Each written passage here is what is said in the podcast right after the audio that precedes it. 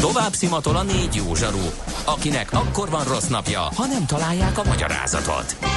A francia kapcsolat a Wall Streetig vezet. Figyeljük a drótot, hogy lefüleljük a kábelt. Folytatódik a millás reggeli, a 90.9 Jazzy Rádió gazdasági mapetsója. A pénznek nincs szaga. Mi mégis szimatot fogtunk. Támogatunk az Átrádiusz Magyarország, a követelésbiztosítás szakértője, hogy az öncégét mindig kifizessék. Ez továbbra is a Millás reggeli, tehát a stúdióban Ács Gábor. És Kántor Endre. És természetesen 0630 2010 909, ami Viber, WhatsApp és SMS számunk infokukacmillásreggeli.hu pedig az e-mail címünk. Um, most nem számoltam már, de a legtöbb SMS arra érkezett, hogy és azért nem is mondtam korábban, mert elkezdtem számolgatni, hogy akkor most kötelező-e a kutyákon a szájkosár, vagy nem. Többen írják azt, hogy nem kötelező, és hogy ezt rosszul mondta a szakértő, mások szerint pedig ez teljesen így van. Úgyhogy ennek hát még, érdemes ennek még utána nézni rendesen ennek az egésznek, mert Volt, azt hiszem... Azt írta, hogy, hogy, hogy kicsit felemás volt, ahogy ö, fogalmaztunk. Ugye én visszakérdeztem, mert nekem sem, én sem így emlékeztem, és a ö, szakértőnk azt mondta, hogy így van, valaki azt mondja, hogy ez a tömegközlekedési megállóhelyek környezetére vonatkozik, nem az összes közterületre. Utána fogunk pontosan nézni, és akkor majd elmondjuk, de hát valaki ezzel foglalkozik, azért én is abból indultam ki, hogy nyilván ez a szakmája, és ezzel foglalkozik napi nap, akkor ő tudja legjobban, esetleg nekünk nincsen információ, de persze megfutjuk még ezt a kört, hogy akkor mi, mi a pontos szabályozás szájkosár ügyben. Nem ma, és nem mi találtuk fel a spanyol viaszt. Mesél a múlt. A millás reggeli történelmi visszatekintő rovata akkor, abból az időből, amikor pödört bajusz nélkül senki nem lehetett tőzsdeüzér. Érdekességek, évfordulók, események annó. Mesél a múlt. Így trédeltek dédapáink. Rendhagyó mesél a múlt rovatot fogunk tartani, mert hogy közeledik egy nagyon érdekes Gourmet Fesztivál, mégpedig ez a Debreciner Gourmet Fesztivál, ami a Nagy Erdőn lesz megtartva majd június közepén és ennek az Mármint, apropóján Debrecen, Debrecen nagy erdő. Uh-huh. Ez egy ilyen nagy, nagybetűs a nagy erdő, igen, tehát igen. aki uh-huh. a Debrecen ismeri, vagy a környékét, azt tudja, hogy a nagy erdő mennyire klassz helyszín, milyen rehabilitációja volt az utóbbi időben, tehát június közepén van ez a Gourmet Fesztivál. Hát a, a, csak a, bedobnék egy pár nevet, hogy kik lesznek ott. Anyukám mondta étterem, vagy az Ikon Debrecen, vagy a Kistücsök, vagy a Maszek. Úgyhogy ezeket úgy mondom, a többieket is el tudnám mondani mind, tehát nagyon sokan vannak, érdemes felkeresni és megnézni, hogy kik vesznek részt, és hát nem csak ilyen nagyon neves éttermek, de street food és rengeteg sör, pesgő, különböző borok. Na most hát ugye hogyha a történelem és a gasztronómia összekapcsolódik, akkor nem más jut eszünkbe, mint Katona Csaba történész, aki itt van velünk a vonalban. Szervusz, jó reggelt kívánunk! Jó reggelt kívánok, szervusztok!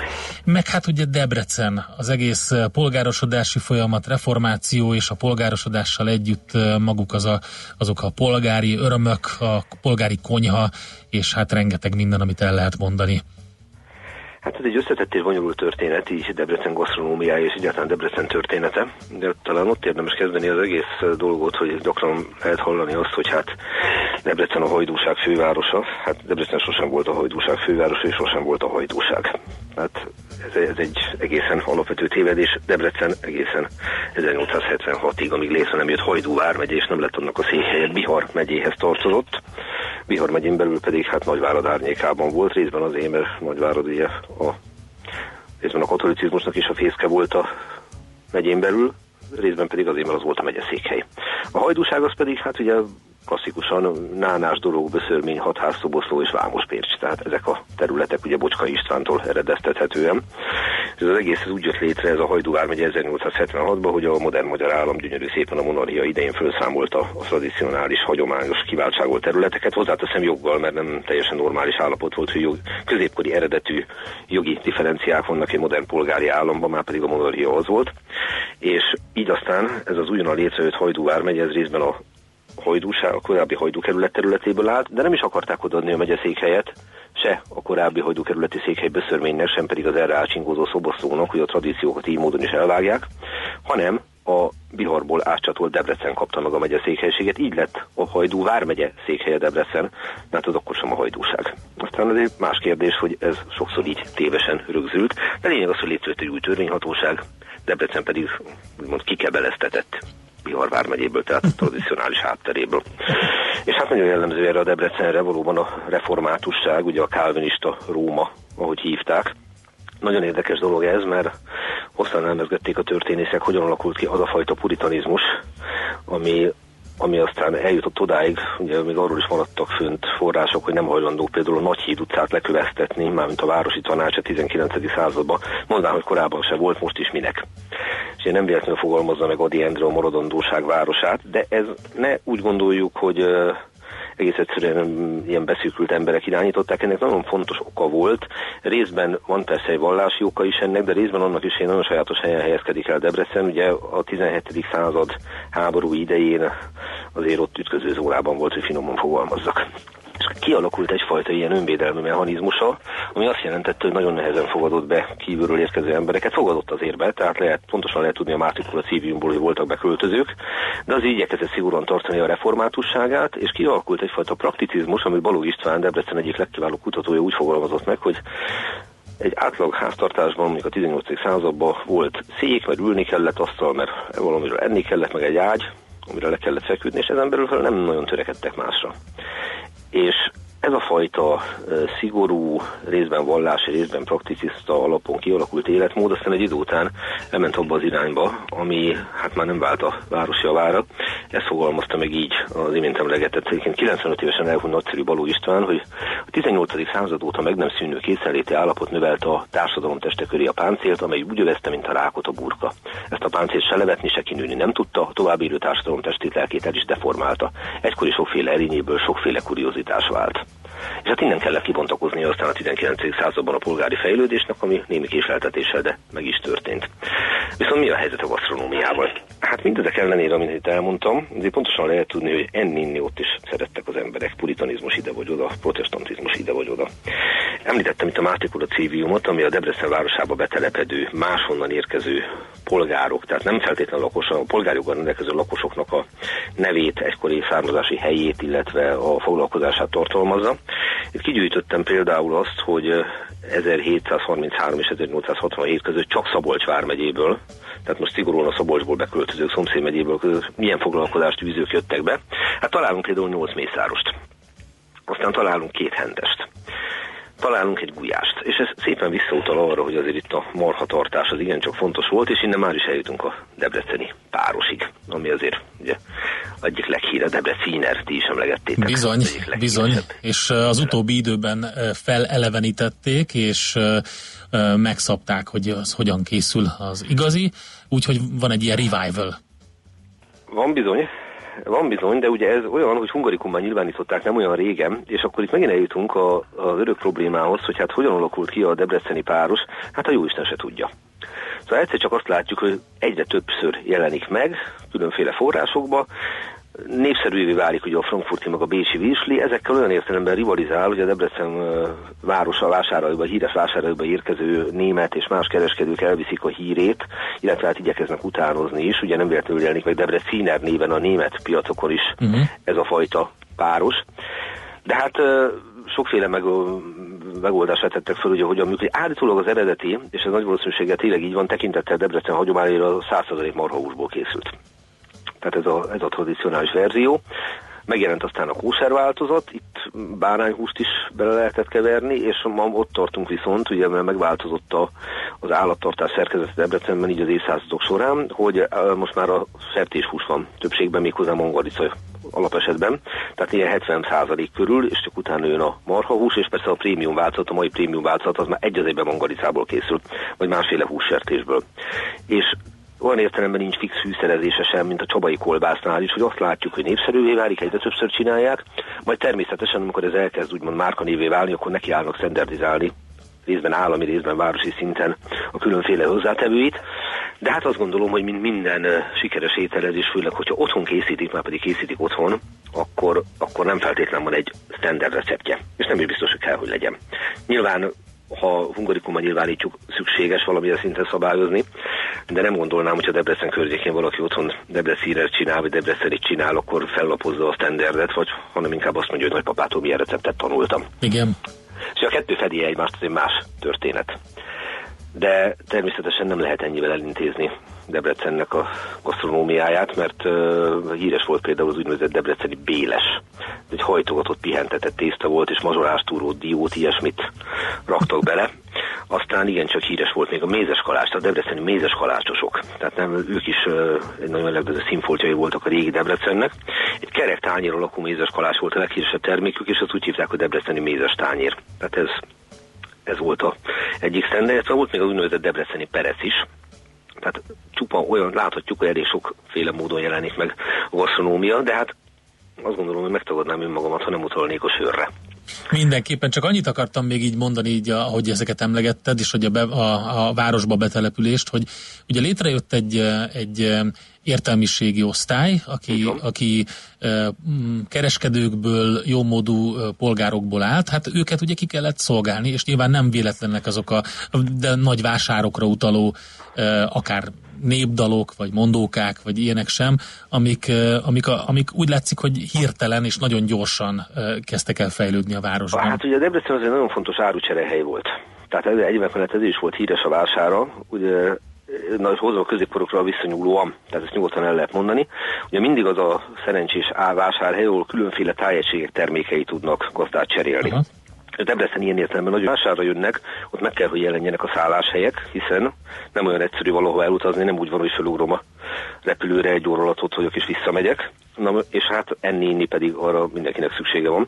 Következésképpen nem véletlenül jöttek létre a eleinte kevésbé híres, majd híresebb debreceni fogadók, és ugye nem véletlenül építi meg egy idő után a féle koronaékszerként hajós Alfred az aranybikát, a máig rendkívül híres aranybikát. És ugye itt indul el Debrecen felé a polgári konyha felé, amely tulajdonképpen már kevésbé karakteresen debreceni, mint a népi ételek, és pontosan azért kevésbé, mert a monarchia, mint modern állam, ugye, mint modern ország, az, az standardizál. Tehát megjelennek ezek az ételek, mint teszem azt a, a vadas, megjelenik a nemzeti alapon, úgymond a magyar gasztronómia csúcsára beemelt pörkölt, és Bécsből, mert mindig Bécs húzza az évet, megjelenik a Wiener Schnitzel, megjelenik a pájsli.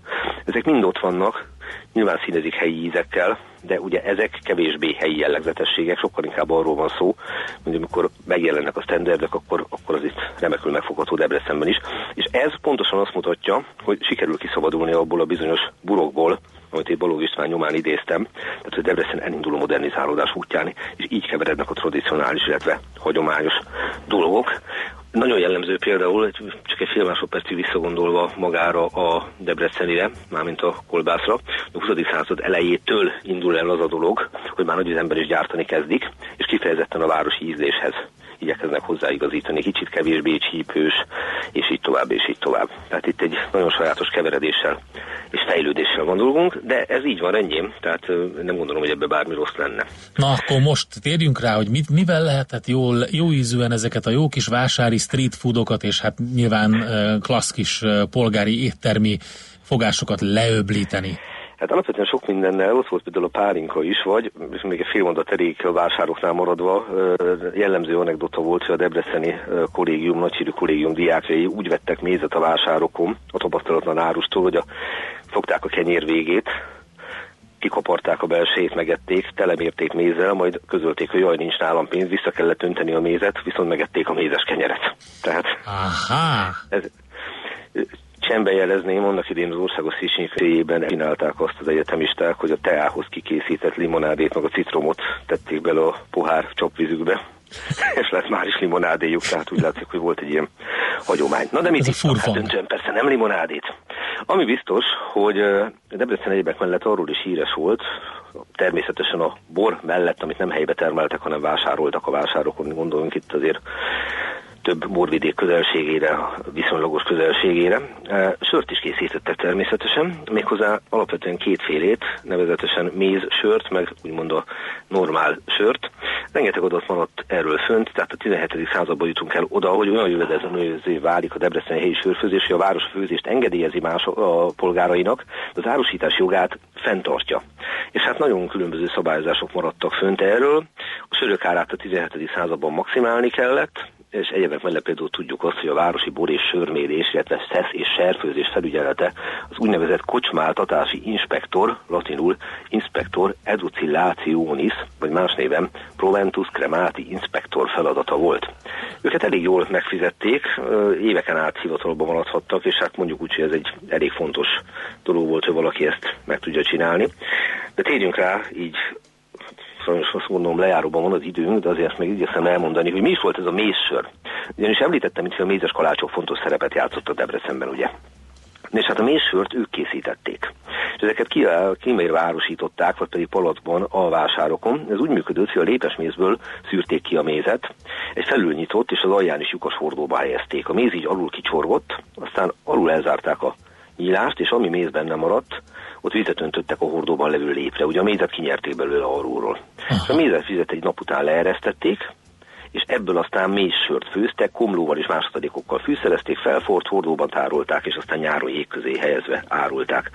És meg volt ez a sajátosság a Debrecennek, hogy... Ó, ha tehát, ha jól értem, Csaba, éves... bocs, ha jól értem, akkor, a, akkor ez a lépes mézes víz volt a víz helyettes, tehát a víz helyett ezt használták fel, és ettől lett egy különleges... Így van, pontosan, és ettől kaptam azt a sajátos ízt. Hmm. Ugye? És ugye itt az volt a lényeg, hogy a lépen áztatták, tehát a vízet kicsorgatták belőle, az ízre ment rá a dolog, nem a mézet csorgatták bele igen. a méz igen, igen. És hát egyebek mellett ez volt a Debreceni városok egyik jellegzetessége, de egyébként már jó korábban is igyekeztek erre figyelni, mert például Bátori Kristóf 1580-ban egy oklevelében arról rendelkezett, hogy Debrecenben a serfőzők utcánként a városi pénztárba egy-egy dénárt fizessenek, mert pár évvel később 1587-ben pedig minden csebelsor után 20 pénzt követelt a városi tanács, tehát afféle jövedéki adó gyaránt. Ez azért érdekes egyébként, mert azért, hogyha én azt mondom, hogy Debrecen gasztronómiája, azért nem kapásból a sör jut az eszünkbe. Igen, hát nyilván. És a, és a magyar alföldről sem az, hogy sörívó vidék. Na most félreértés ne esik, nem is volt az elsődlegesen bort ittak, csak ez gyönyörű szépen jelöli azt, hogy ez a fajta felvetés, hogy bor vagy sör, ez már akkor sem állta meg a helyét, már olyan értelemben nem, hogy általában véve erre is, arra is komoly igény volt, és akkor csak egy teljesen más két adatot mondjak ehhez a 17.-18. században Tokaj egyebek mellett a sörfőzőiről nevezetes, természetesen a bor mellett, vagy például 1797-ben a Hojdúbeszörményben úgy hívják a város által szerződtetett profi sörfőzőt, hogy Václav Brezina, ez egy csenév. Tehát magyarán fogalmazva az önkormányzat tekintettel a városi igényekre, meg a várható bevételre egy külföldi profit szerződtetett. Ez azért szépen hmm. mutatja, hogy a magyar gasztronómia sokfelől táplálkozott már a 18. században Hát is. meg a legjobbat kellett a vendégnek, ugye, és akkor hát, szerződtetni kellett a szakembert. Így van, és nem véletlenül, hogy ők értettek. Egyébként erre rengeteg példa van. Tehát, hogy Magyar, Magyarországon morva, német, cseh, osztrák sörfőzőmesterek, és természetesen más iparban is a legjobbak szerepelnek. Most visszatérő még Debrecenbe, Ugye a 20. századnak a sajátossága az, hogy illetve a 19. század második felének a sajátossága, hogy sokkal könnyebbé válik az utazás. Döntően a vasút révén. És innentől kezdve aztán a városok elkezdenek turisztikai bevételre szert tenni, és itt aztán különösen bejön az a történet, hogy a úgymond helyi ízeket igyekeznek előtérbe helyezni, hiszen a modern ember nem azt keresi, amit otthon is megtalál, hanem uh-huh. igyekeznek ugye a helyi gasztronómiában elmerülni, legyen az étel vagy ital. És innentől kezdve állunk rá arra, hogy maguk a városok, maguk a települések, maguk a tájak igyekeznek egy tudatos marketinggel azt hangoztatni, hogy nekünk sajátos ételeink, sajátos ételeink vannak, ezt itt meg lehet kóstolni. És miközben a 19. század első fele dereka arról szól, hogy a nemzeti ételeket igyekeznek a nemzeti sztenderdbe beemelni, egy idő után eljutunk oda, hogy a helyit, tehát hogy visszatérni a lokális Igen. dolgokhoz, és akkor gondoljunk az ilyen nevekre, mint a Kolozsvári Szalonna és a társai. Ugye ez sokszor csapdás, mert nem egyszer egy személy nevéről nevezik el, de van nem, hanem, hanem magáról a tájról. és ez, ez a fajta dolog, hogy modern ember, gyere ide, itt mással fogsz találkozni, mint otthon, látni fogod, hogy mi miben különbözünk, mit tudunk neked kínálni, és szerintem ez mai napig hat, hiszen ha valahova elmegyünk, hát elsődlegesen azt gondolom, hogy nem egy olyan étteremláncba megyünk be, nem mondok nevet véletlenül se, amit otthon is megkaphatok, hanem azt fogom megkérdezni, hogy a helyiek mit tesznek. Igen, ez abszolút így van. Hát Csaba, ezt még hallgatnám sokáig, de hát ez mindig így van. Nagyon szépen köszönjük neked. Az étvágyunkat már most meghoztad, úgyhogy megkészülünk az ebédre. Hát engedjétek, így idézettel búcsúzzak, itt többször emlegettem Balog Istvánt, ő 33 évesen még főispán is volt, dacára, hogy levéltáros volt. Amikor 90 éves lett, nem más írta előszót a neki szánt kötetbe, mint Szabó Magda, akit azt gondolom, hogy aki a magyar irodalmat egy picit ismeri, tudja, kiről van szó. És hát hadd idézem ezt, hogy mit írt neki. A következőt írta, hogy az utókor összegyűjti akár a te, akár az én levelezésemet, kiviláglik, leveleztünk mi minden olyan alkalommal, mikor egyikünk kérdezett, a másik megfelelt, és a kérdések középpontjában ott állt a város, szerelmed és szerelmem. Annyit azért megengedel, mert ez szebb, mint az engedsz, hogy itt kimondjam, segítséged nélkül nincs sokonai darab, amely végén pecsenyévé tapsolták ezeket a pestiek, nincs a disznótól szapparas utcai háttere, amelyet te festettél meg, hogy én is megfestettem. Sőt, nincs a régi módi történet sem, pedig az igazán az én legmagánabb magánügyem, éppen csak az adatok hiányoztak itt-ott, olyan adat meg a hajdúságból is az itt élőkről, amit te ne tudnál, nincs. Hát azt a személy történészendész elismerést nem kaphat, úgyhogy Isten nyugosztalja Balogh bátyámat nagyon-nagyon kiváló ember volt, és Debrecen legjobb ismerője, és persze a hajdúságé, de még a nyírségé is. Csaba, nagyon szépen köszönjük, mint mindig uh, ittuk szavaidat. Reméljük, hogy jövő héten uh, ugyanilyen jó témával találkozunk. Jó munkát neked! Jó étvágyat egész Debrecennek, szervusztok! Szervusz! Katona Csaba történész szakértőnk volt itt a vonalban velünk, Debreceni Nagyerdőn június közepén Debreciner Gourmet Fesztivál. Ennek kapcsán beszélgettünk vele. Csak két SMS. Csaba for president, de szerintem ilyet egyre gyakrabban kapunk, és nem vagyok meglepve. Másik Katona Csaba mindent tud, vagy mindig alapol, alaposan felkészül. Uh, is is? Uh, csak már mindig minden kérdésre azonnal tud válaszolni, vagy ez is megrendezett? Ezt meg sem hallottuk. Megrendezett? A tudás, kérem Csaba, szépen. Ez a tudás. Tényleg elképesztő mindent tud, és uh, tíz óráig nem fejezné be, és tolná, hogyha nem szorítana a műsoridőt. Mesél a múlt robotunk hangzott el. Kövesd a múlt gazdasági és tőzsdei eseményeit kedreggelenként a Millás reggeliben. Műsorunkban termék megjelenítést hallhattak.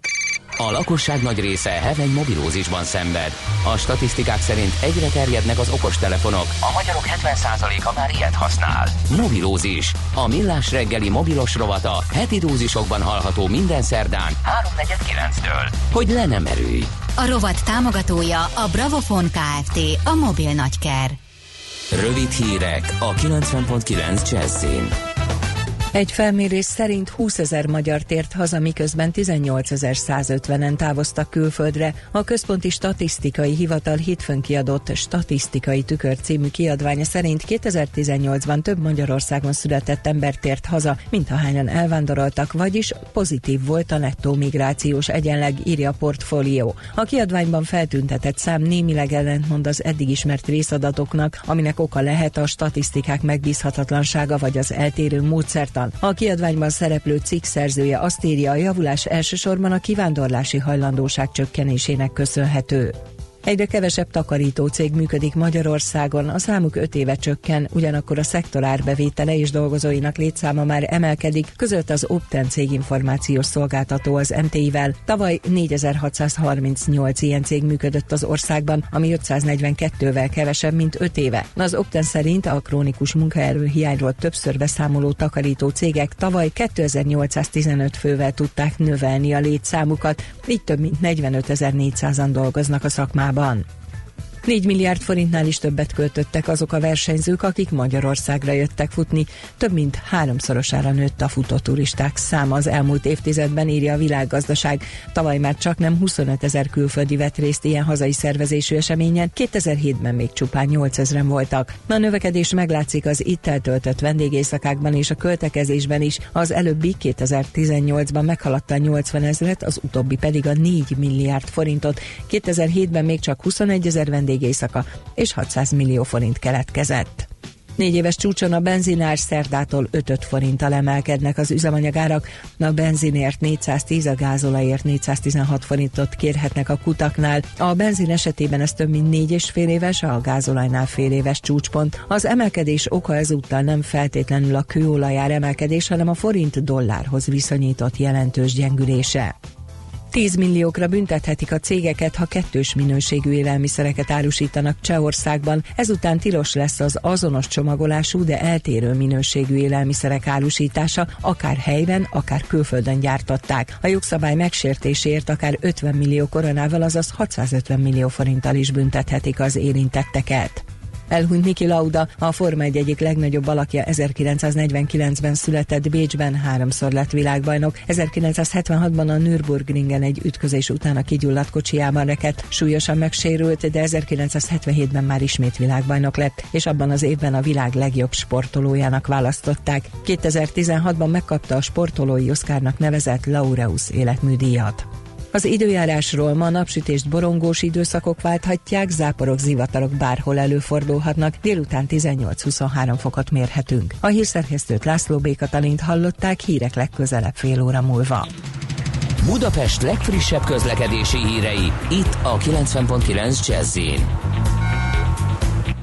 Budapesten lassan lehet haladni az Üllői úton befelé az Ecseri útnál és a Nagykörútnál, a Rákóczi úton befelé a Barostértől, a Budai alsó rakparton a Petőfi hídtól északra, illetve a Margit híd közelében, a Pesti alsó rakparton a Szent István park vonalától a Lánchídig. Erős a forgalom az M1 m autópálya közös bevezető szakaszán, illetve tovább a Budaörsi úton, az Egér úton is, az M3-as autópálya fővárosi szakaszán a Körvasút sori felüljárótól. A 11. kerületben a Bartók Béla úton mától a Zenta utcánál útszűkületre kell számítani közműjavítás miatt. A 6. kerületben az Ötvös utcát a Szondi utca és a Szobi utca között lezárták, szintén közműjavítás miatt. A 15. kerületben az Arany János utcában a Pöltenbergernő utca és a Bercsényi Miklós utca között lezárták a félútpályát elektromos vezetéképítés miatt. Az itt közlekedő autóbuszok Kozák téri megállóját áthelyezték. Siling Zsolt, BKK Info. A hírek után már is folytatódik a millás reggeli. Itt a 90.9 jazz Következő műsorunkban termék megjelenítést hallhatnak. Kősdei és pénzügyi hírek a 90.9 jazz az Equilor befektetési ZRT elemzőjétől. Equilor, a befektetések szakértője 1990 óta. A vonalban itt van velünk Búró Szilárd, pénzügyi innovációs vezető. Szervusz, jó reggelt kívánunk! Sziasztok, jó reggelt, üdvözlöm a hallgatókat! Mi a gond a tőzsdéken? Huawei vagy ö, nem? Tegnap kidühöngték magukat. Budapest hogy áll? Hát egyelőre úgy tűnik, hogy még nem dühöngték ki teljesen magukat, legalábbis a budapesti érték tőzsde az a reggeli első 10 perces optimizmus után hamar újra negatívba fordult. Most éppen 30 ponttal van lejjebb a Bux Index a tegnapi zárásnál, ez 0,1%-os csökkenést jelent, tehát még azért nem olyan vészes, de ha mondjuk a a blue chipeket nézem, az OTP már 0,7%-os mínuszban e, van, a MOL egy kis pluszba 10 forinttal tegnapi záróértéke fölött 0,3%-os pluszban van, az M-Telekom viszont fél százalékos mínuszban, úgyhogy elég vegyes a kép, ami még ugye érdekes, ma reggel jött ki a cikk Pannonia gyors jelentése, nem tudom, beszéltetek-e róla, de ez semmiképpen nem. nem tett jót a részvénynek, alapvetően egy inkább negatív gyors jelentés volt, a adózás előtti eredmény tekintetében 15%-kal maradt el az egy évvel korábbihoz képest, e, ez most 0,7%-os mínuszt jelent a részvény árfolyamban, 409 forinton van most a cikk Pannonia. Oké, okay, cikk Pannonia. Um, a forgalom az, Na ez az. viszont elég, elég uh, jelentős, így uh, alig fél óra után másfél milliárd uh, már a, a forgalom, ebből gyakorlatilag a, az OTP messze uh, az élharcos 1,1 milliárdos forgalmával, úgyhogy, úgyhogy azért mindenképpen látszik, hogy, hogy megy már itt a adok-kapok itt a, a jelenlegi hangulatban, és azt gondolom, hogy ez várható a nap további részében is. Ami a kisebb részvényeket illeti, ott talán kiemelhető a mészáros papírok pozitív eredménye 2% fölött van, az Opus is, a Konzum is, az Appenin is a mai kereskedésben 2%-os pluszban, illetve a Futurakban még egy nagyobb emelkedést mutatott, eddig 5,6%-kal van a tegnapi zárása fölött. Oké. Okay. Mit tudhatunk még esetleg hangulatról, amit kiemelnél, vagy mindent visz az a kínai, amerikai kereskedelmi perpatvar? Illetve majd a forintra térjünk ki, mert ott eléggé közel van a történelmi pontjához ismét gyengülőben. Így van. Én azt gondolom, hogy, hogy elsősorban most ez a, ez a kínai-amerikai sztori van a középpontban, kevés más olyan esemény tud tudja ezt e, akár csak megközelíteni is a hangulat szempontjából, úgyhogy, úgyhogy azt gondolom, hogy még a következő napokban is erről fog szólni e, a tőzsdék mozgása, illetve a, a plusz-minusz játék, hogy épp milyen hírt, vagy épp milyen kontra intézkedést jelent be az egyik fél a, a másikra, úgyhogy úgy sajnos ennek lefutása még azért nem a következő napokban várható. Ami a forintot illeti, valóban ugye folytatódik a, a forint gyengülése, 327.40-nél van most már az euróval szemben, és 293.50-nél a dollárral szemben, ami talán így zavaróbb is inkább, hogy ez most nem egy ilyen pánikszerű hirtelen emelkedés, hanem szépen lassan napról napra megyünk egyel följebb, ami, ami inkább egy, egy tendenciát, egy trendszerű mozgást mutat, és egyelőre nem látszik, hogy hol van ennek a tete, illetve hát ugye a hét elején még felröppentek olyan hírek, hogy 330 az a délektani határ, amit már az MNB is esetleg figyelemmel kísérne. Sajnos, amikor ugye ilyen számok kijönnek, akkor a, a befektetők elkezdenek erre spekulálni, hogy na akkor nézzük meg, hogy valóban, ha odáig eljutunk, akkor mi történik. Ez azt gondolom jelenlegi helyzetben, hogy sajnos benne van a pakliba, hogy valóban megnézzük ezt a 330-at a közeljövőben. Oké, okay, Szilárd, nagyon szépen köszönjük, jó információk voltak. További szép napot és jó munkát! Nagyon szívesen szép napot nektek is. Szervusz. Sziasztok! Úró Szilárd pénzügyi innovációs vezetővel beszélgettünk. Tőzsdei és pénzügyi híreket hallottak a 90.9 jazz az Equilor befektetési ZRT elemzőjétől. Equilor, a befektetések szakértője 1990 óta. Következzen egy zene a Millás reggeli saját válogatásából. Music for Millions.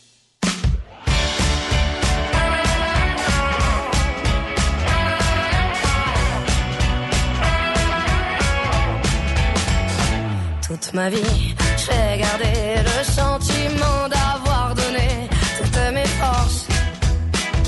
Toute ma vie, j'ai gardé le sentiment d'avoir sonné à chaque porte de ma vie, je ne veux pas d'un simple bonheur. Juste vivre de sans valeur. C'est comme ça que je vois ma vie. Toute ma vie, j'ai volé. Changer tous les décors.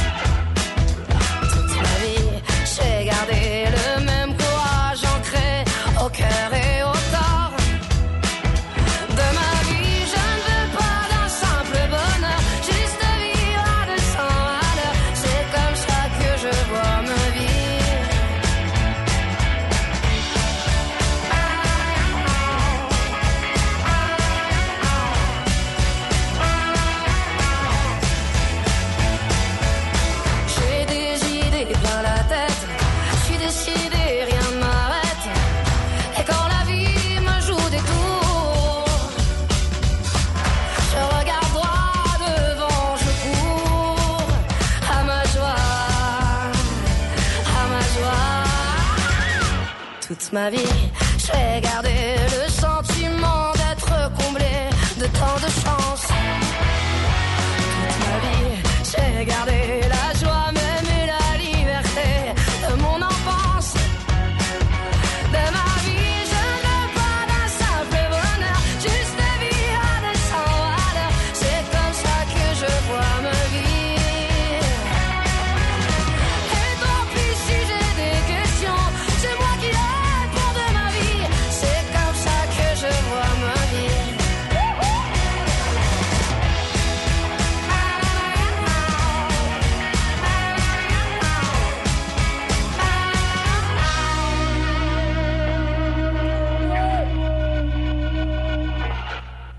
Ezt a zenét a Millás reggeli saját zenei válogatásából játszottuk.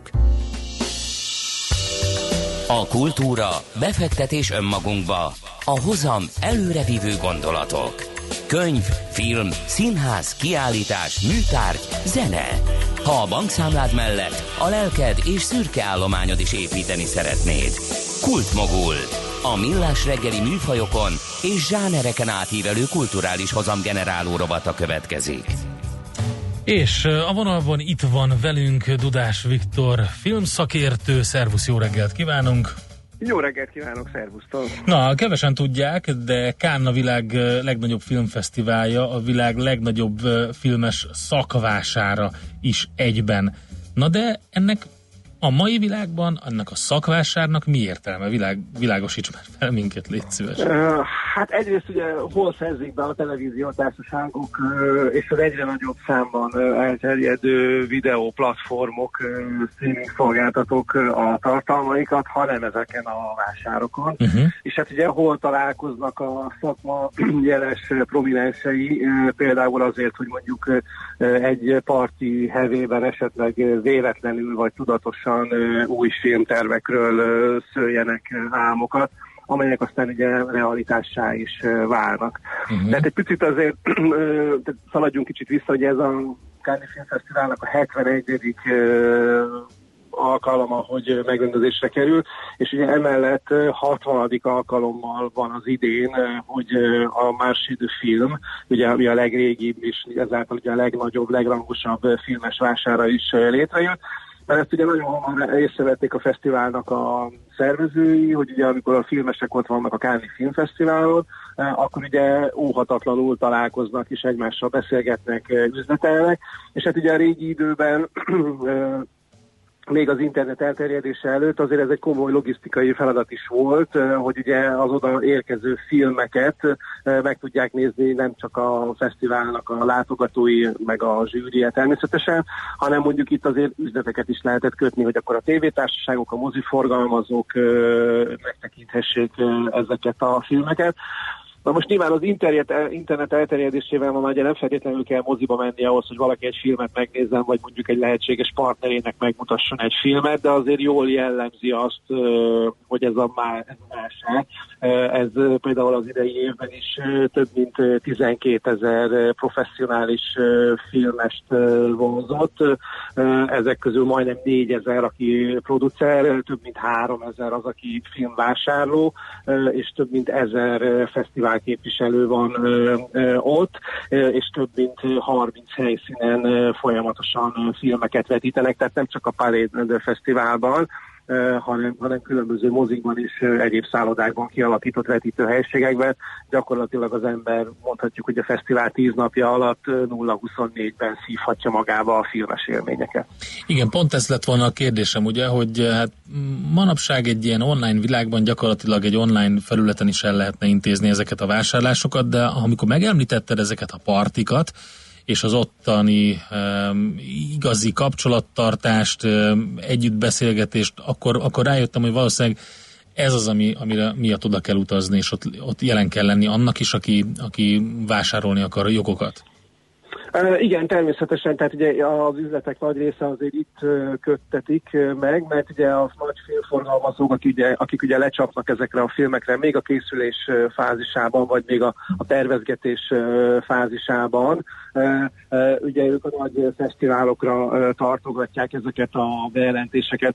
Ugye tehát, van, tehát a nagy fontosabb filmfesztiválok ugye nyilván elsődleges a második filmkántban, de ugye ott van az Európai Filmmarket, ami a Berlin Filmfesztivál alatt van, van, van az American Film Market Los Angelesben, novemberben, szeptemberben a Toronto, de például van Ázsiában a Filmart márciusban, vagy akár a Vipcom és a Vip TV, ami szintén Kámban van ősszel és tavasszal, az kifejezetten a televíziós vásárokra, a televíziós tartalmakra specializálódik, ott inkább ilyen formátumokat és televíziós programokat lehet vásárolni, vagy ugye ez az Ázsia TV Fórum Szingapurban. Tehát ugye azért gyakorlatilag majdnem mondhatjuk, hogy az év minden hónapjára jut egy jelentősebb tévés vásár is, de nyilvánvalóan a filmekről itt döntenek, és hát ugye nagy bejelentések is zajlanak ezeken a, a, a vásárokon.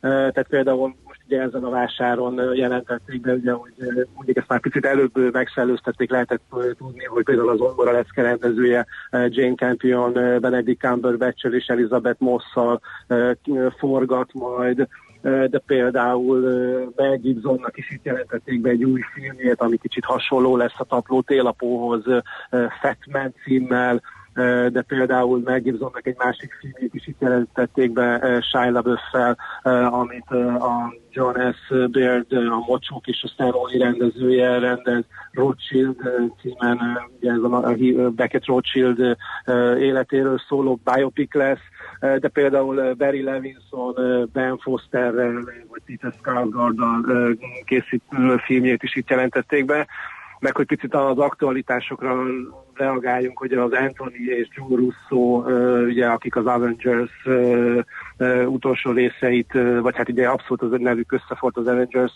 ők is itt jelentették be az új projektjüket, Tom holland a főszerepben, de például Chris Hemsworth és Tiffany Head is új filmjét is itt jelentették be most a napokban, tehát ugye most a fesztivál alatt, vagy például két Winslet is forgat egy új filmet, ezekre is gyakorlatilag mind most lehet licitálni, és akkor még mondjuk, a, mondjuk egyet a a trónok harca rajongóinak is, hogy például a Björn Ronge, a férfi meg a című film rendezője Emilia Clark készít, vagy tervez most egy új filmet, aminek szintén itt most a vásáron lehet először úgymond licitálni a forgalmazási jogaira. Figyelj csak, ezt hallgatom, amit mondasz, és teljesen értem, hogy miről van szó, meg hogy a így van időzítve, de van egy olyan elképzelésem, hogy, hogy ezt nagyon erősen Kán erőlteti, hogy itt történjenek ezek a bejelentések, mert egyébként ezt meg lehetne csinálni gyakorlatilag a közösségi média és internet korában bárhol csak akkor nem kapna akkor a sajtóvízhangot, mint most. Egyébként a forgalmazók is nagyon ügyesen csinálják, tehát azért megbeszélik nagyjából előre, hogy jó, akkor ezt a filmünket majd Kánban jelentjük be, uh-huh. akkor a másikat meg majd bejelentjük Torontóba szeptemberbe, és aztán majd az újabb csomagunkat meg majd bejelentjük Berlinbe. Tehát azért ezt folyamatosan el, elszórják, ugye folyamatosan indulnak a, folyam, a projektek, folyamatosan készülnek a filmek, tehát azért nyilván a legnagyobb média vízhangot azért minden tekintetben Kán kapja, tehát a legtöbben azért erre kapják föl a fejüket, és ugye egy moziforgalmazó esetében az, hogy mondjuk egy filmnek adott esetben a market premierje van, vagy pedig a bejelentése Kánban van, azért az még mindig nagyon növeli az értékét, és mondjuk a filmplakáton vagy akár a közösségi médiában elterjedő reklámkampányon az, hogy ez valamilyen módon Kánhoz köthető, azért az lényegesen mérhető a kattintás számokban is mhm. majd. Okay, ezt akkor egyébként értem. érdekes, hogy, egyébként érdekes, hogy mennyire nyitnak most pont a, a, a VOD streamerek felé, mert ez az első olyan év, hogy Meet the Streamers néven egy külön szekciót hozott létre a Candy Film Fesztivál, ahol érdekes módon nem a legnagyobb videószolgáltatók, hanem sokkal inkább a második vonal videószolgáltatóit próbálják helyzetbe hozni, gondolván arra, hogy ugye a nagyoknak már nagyobb további segítség nem kell, de hogy bemutatkozási lehetősége van ezeknek a streaming szolgáltatóknak, hogy az ő ajánlatukat meg tudják tenni Aha. a producerek és a filmkészítőknek a filmforgalmazók felé. Tehát ugye vagy egy ilyen bizonyos fajta kettősség, ugye mert maga a fesztivál nem enged be most igen, már. Pont, ugye, igen, igen, filmet. igen. Maga, tehát maga a versenyszekció nem enged be olyan filmet, amit csak online szolgáltatáson lehet megtekinteni. Viszont ugye az iparági szereplőknek, meg azért a networkön keresztül megpróbálják közelebb hozni azokhoz a streamer szolgáltatókhoz, akik mondjuk, mondjuk Afrikában vagy Ázsiában jelentősek, és ugye mondjuk innen Európában nincs komoly rálátásunk az ő tevékenységükre. Éppen ezért ugye ez, ha már itt találkozunk üzleti szempontból, akkor mutatkozzatok be egymásnak, és hát tudtok egymásnak érdekeset mondani, ti szolgáltatást tudtok nyújtani, nekünk meg mondjuk van filmcsomagunk, tehát ezért ez egy érdekes dolog, és hát nyilvánvalóan a jövő egyre inkább erre fele megy, mert hát azért a televíziók és a mozik még mindig azért fontosak, de azért azt látni kell, hogy a jövő az egyértelműen a, az online platformok világába vezeti el a mozinézőket. Oké, Oké, okay, nagyon érdekes volt, egy kicsit így mögé néztünk akkor ennek a szakvásárnak Kánban, a fel, filmfesztivál árnyékában, meg a bulikon, a pesgős poharak mellett, hogy mit Igen, beszélnek hát azért, azért, hát ugye szokták mondani, hogy a legjobb üzletek azok nem, vagy a legfontosabb üzletek azok nem feltétlenül a tárgyaló asztalnál, hanem mondjuk inkább a viszkis pohár és annak környékén köttetnek. Igen, oké, okay, oké, okay. nagyon szépen köszönjük Viktor a beszélgetést, jó munkát akkor. Hát nagyon szívesen, köszönjük szépen nektek is. Szervusz. Sziasztok. Tudás Viktor filmszakértővel beszélgettünk a Káni Filmfesztivál melletti szakvásáról, hogy kik bizniszelnek, mit vesznek, és hogy miért fontos ez. Kultmogul. A millás reggeli műfajokon és zsánereken átívelő kulturális hozamgeneráló rovata hangzott el. Fektes be magadba, kulturálódj!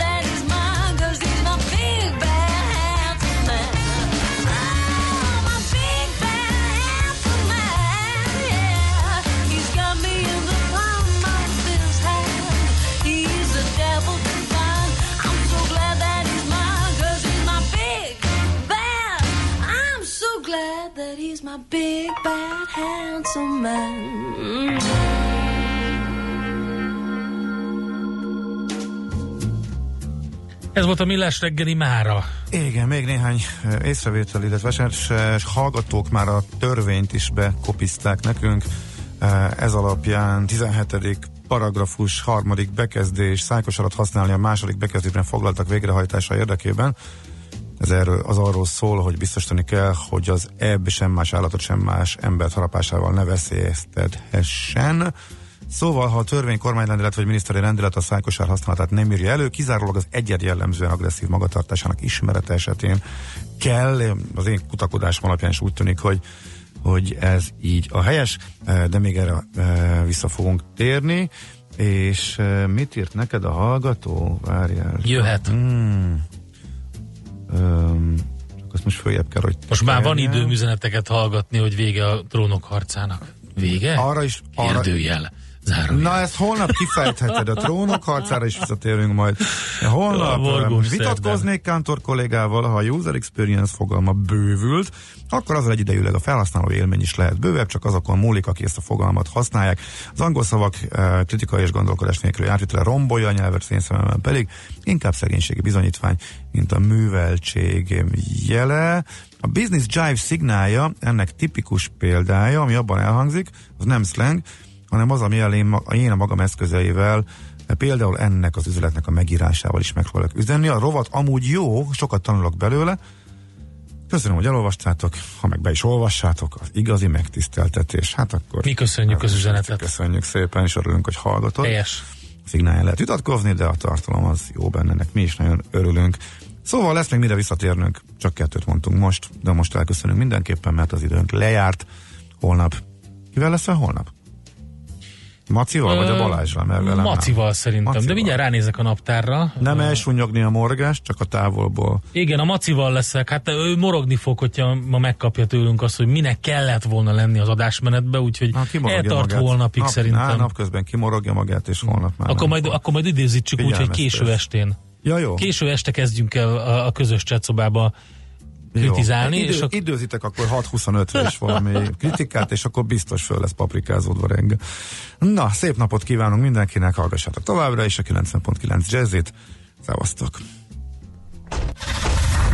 Már a véget ért ugyan a műszak, a szolgálat azonban mindig tart, mert minden lében négy kanál. Holnap reggel újra megtöltjük a kávés bögréket, beleharapunk a fánkba és kinyitjuk az aktákat. Addig is, keressetek minket az arcaktákban, a közösségi oldalunkon. A mai adás podcastjét pedig holnapunkon. Millás reggeli, a 90.9 Jazzy Rádió gazdasági mapet show-ja. Ha csak egy műsorra van időd idén, tégy róla, hogy ez legyen az. Csak egy dolog lenne még. Támogatónk az Átrádiusz Magyarország, a követelésbiztosítás szakértője, hogy az öncégét mindig kifizessék.